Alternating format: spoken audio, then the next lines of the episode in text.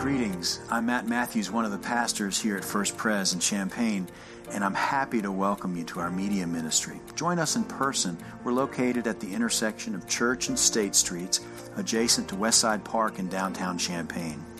Our traditional worship service is at 9 a.m. on Sunday morning, and on most of those Sundays we offer French translation.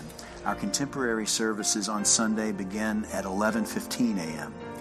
When you come to First Pres, what I hope you'll find, is a community of people who support each other and who are passionate about making a difference in our community and beyond. You'll find relevant teaching for children and adults. We have at least a dozen Bible studies in small groups, including pickleball. That's right, pickleball. Adult choir, a bell choir for all comers, and other programs and events designed to grow your faith and give you and me opportunities to serve. There's a place for you. I'm glad you tuned in. Our scripture this morning comes from Matthew, the third chapter of that gospel. Then Jesus came from Galilee to John in the Jordan to be baptized by John.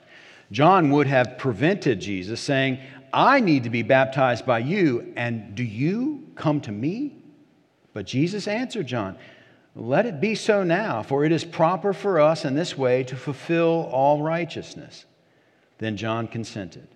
And when Jesus had been baptized, just as he had come up from the water, suddenly the heavens were opened to him, and he saw the Spirit of God descending like a dove and alighting on him. And a voice from heaven said, "This is my Son, the beloved, with whom I am well pleased." This is the word of the Lord. Thanks be to God. Our text this morning from Matthew's Gospel on the baptism of our Lord Sunday naturally has us gathering at the River Jordan to witness the baptism of Jesus. John the Baptist is all wound up in preacher mode, and in these verses, all of the Gospels tell this story, and different ones give a little more detail. John is wound up. He tells his listeners, particularly the Pharisees, stomping around there in the River Jordan, that they are a brood of vipers. We hear the rushing water and the murmur of the enthralled crowd. They stand around as though they are near someone who could bring good news or be full of danger. They're not sure which. As a young minister, I liked wading into these waters of this text, and I loved every time this text came up. I loved wagging my finger at my congregation and said, "You are a brood of vipers, a pit of snakes. You're nothing but sinners."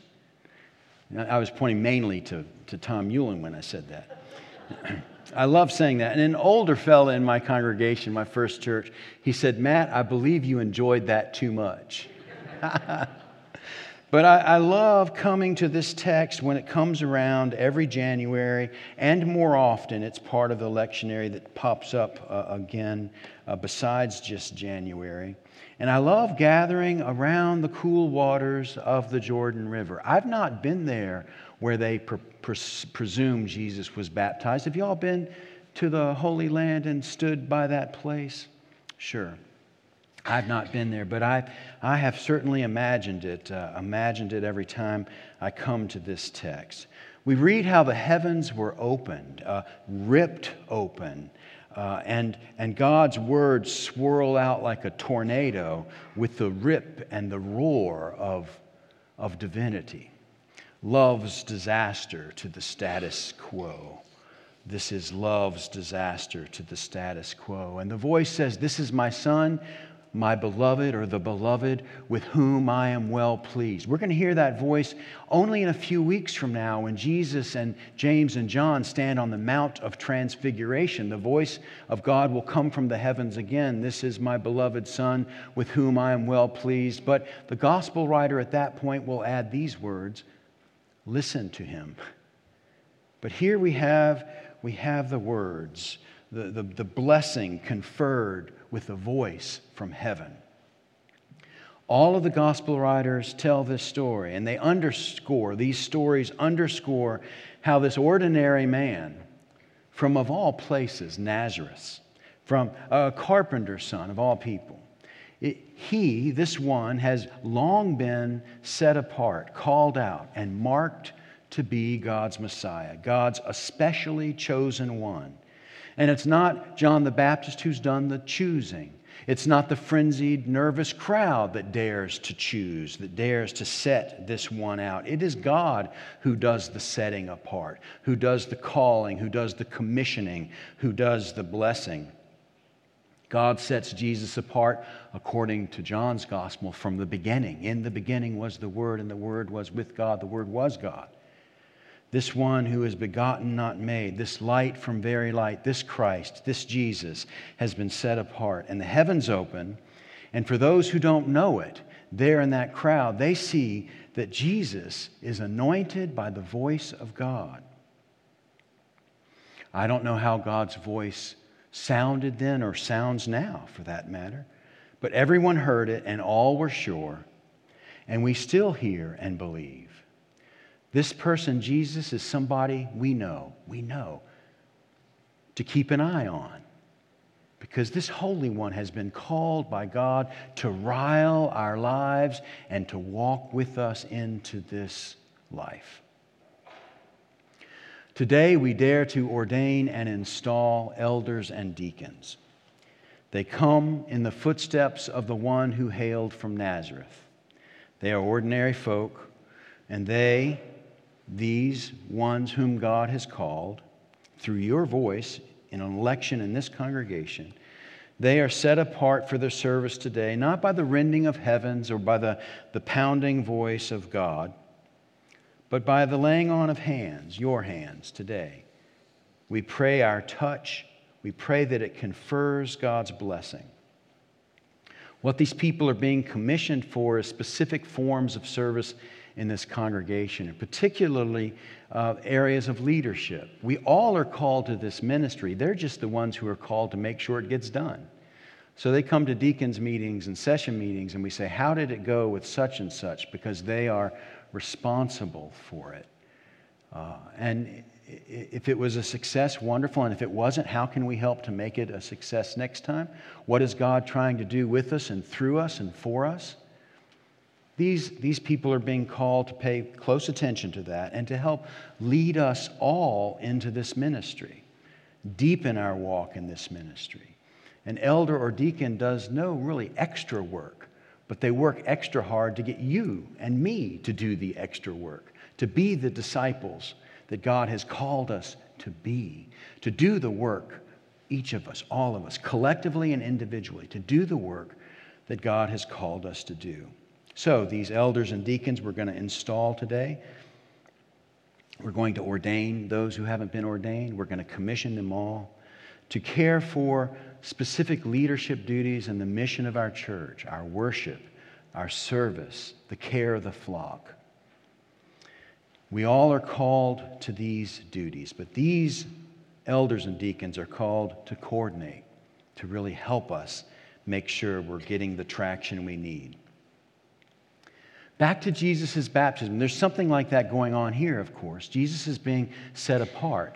All eyes are on him for a moment, and he is being commissioned by God, by his Father, to go out into the world and bring us with him to do this work to which God has called us to do, this commissioning here in the River Jordan.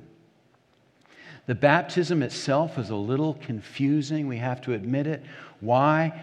In a baptism where sins are washed away, why would Jesus need to be baptized? What sins was he guilty of that needed to be washed away? John asks the same question, essentially. John doesn't understand. I'm going to baptize you? No. It should be the other way around. But Jesus says, no, in fact, I want you to baptize me. I want to fulfill this kind of righteousness. I want to be part of this.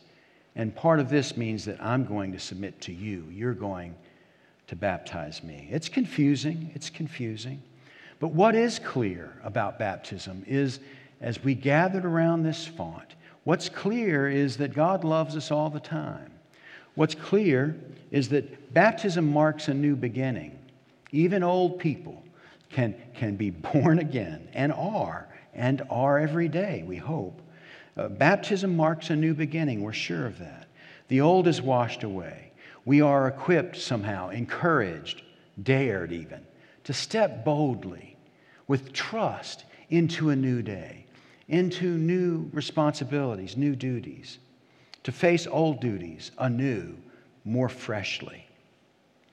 And the fact that God's Son submitted himself to baptism suggests that God himself has chosen to walk with us, that God has chosen to wear our shoes, that God has chosen to put on our flesh, our worry, our woe, and our delight.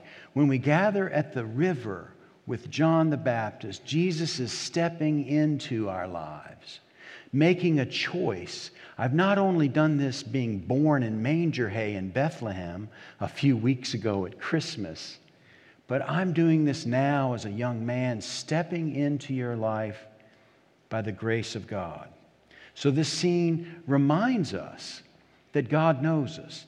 Sure, we know that from the Old Testament. We know that from the old stories. But God is reminding us anew that God knows us. God knows the weight of our grief. God knows the way uncertainties can tie us into a knot. God knows. God knows what the butterflies in our stomach feel like when we're getting ready to start something new, or when we're thrust into something new that we may or may not like. God knows what that feels like. God knows what love in all its forms feels like. God knows what it is to bleed. God knows what it is to laugh. God knows us. God is stepping in. In baptism in general, and in Jesus' baptism in particular, God is saying something like, I think, I'm on your team. I've chosen to be on your team. And by the way, the team includes everybody, everybody. You don't know that, but I do. You are my kind of people. That's, I think, what God is saying. I will wash you, and I will ready you for service. I will tend you, and I will mend you so you'll be ready to do as I've invited you to do in this world. I'll walk with you in the person of my Son, Jesus Christ. And of course, this is at the beginning of the Gospels. We have a whole gospel story of walking with Jesus as he goes to all these towns, meets all these people, does all this ministry, even as he goes to Jerusalem to a cross. God walks with us in the person of his Son, Jesus the Christ. And, of course, we have the history of the church in Acts. We see how, though Christ has gone to heaven, the Spirit is with us on this journey and makes new things from old things. We see in the letters from Paul to the churches he helped to found, let words of encouragement. And we see in that great book, that great exclamation point of the New Testament, Revelation, how if this life is some kind of battle, it's not, but if it were, God wins. God wins. God always does. In the person of Jesus the Christ, the one who sits as a lamb on the throne. So in baptism, we see that God will walk with us. We see that we're marked. We too are baptized. We're marked to join in this redemptive work. And we see God leaning in with us saying, I'm going to help you to claim your gifts, the gifts you have been nervous about owning, the gifts that I've given you. I'm going to help you claim them. I'm going to help you use them. I'm going to help you succeed. And when you fail, I'm going to help you get up and brush yourself off and laugh and be gentle with yourself, and take a step back and breathe, and then march forward. I am your God, and I'm with you. I'll teach you to give your life away in generous service. The world teaches you to cling, to hold on, to protect yourself. I'll teach you to open up and give it all away. We remember our baptism not only to recall what God has done for us, what God did in Christ and what God did in those people gathered. But we remember baptism to give thanks for what God continues to do this new day, this new year, this new life, in the name of God the Father, God the Son, and God the Holy Spirit. Amen. Thank you for joining this podcast of First Presbyterian Church Champaign. Visit us at our campus at the intersection of Church and State Streets in downtown Champaign. And for more information, visit us online at www.firstpres.church. Have a great week.